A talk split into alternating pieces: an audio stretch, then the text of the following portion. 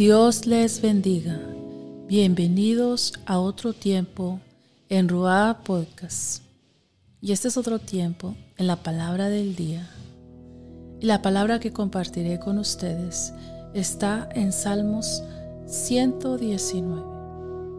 Dice así la palabra del Señor. Postrado estoy en el polvo. Dame vida conforme a tu palabra. Tú me respondiste cuando yo te hablé de mis caminos. Enséñame tus decretos. Así es la palabra del Señor. Nos da vida, como dice así este salmo. A veces nos encontramos en una situación difícil, pasando por un momento difícil. Y la palabra de Dios es quien nos anima, es quien nos da vida a nuestro espíritu cuando estamos atribulados, cuando estamos en una situación donde nuestra carne se duele, donde nuestra carne humanamente Ah, se siente angustiada.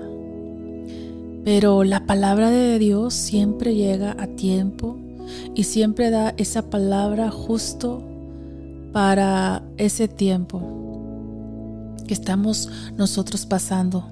Y viene siendo esa, esa palabra de vida que levanta nuestro espíritu, que nos hace volver a tener vida, que nos hace levantarnos, que nos conforta, que no importando, como dice este salmo, postrado estoy en el polvo y dice, dame vida conforme a tu palabra.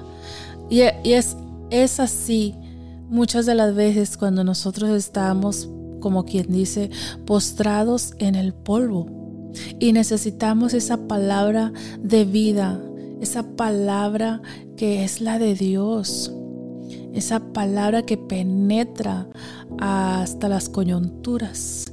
Dice que es como una espada de doble filo, que penetra hasta lo más profundo de nuestro ser.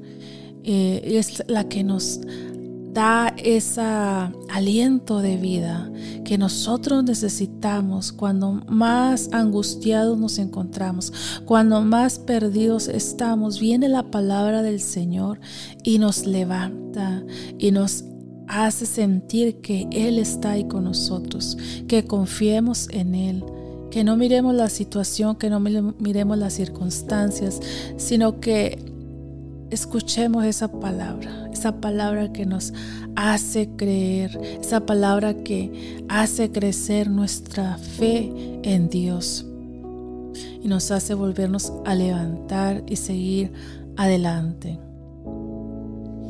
Muchas veces hemos estado en esa situación y siempre ha venido esa palabra, esa palabra de Dios para nuestras vidas y nos vuelve a levantar, nos vuelve a dar esa vida, vuelve a llenar nuestro espíritu y volvemos a caminar en su propósito, ya no viendo nuestra condición, ya no viendo las circunstancias, sino poniendo la mirada en Dios, en ese Dios sobrenatural, en ese Dios que dice que nos ama, en ese Dios que nos dice que está con nosotros, en ese Dios que nos dice que para Él no hay nada imposible, en ese Dios que lo es todo para nosotros y que sigamos confiando en Él que Él estará con nosotros todos los días de nuestra vida hasta el fin del mundo.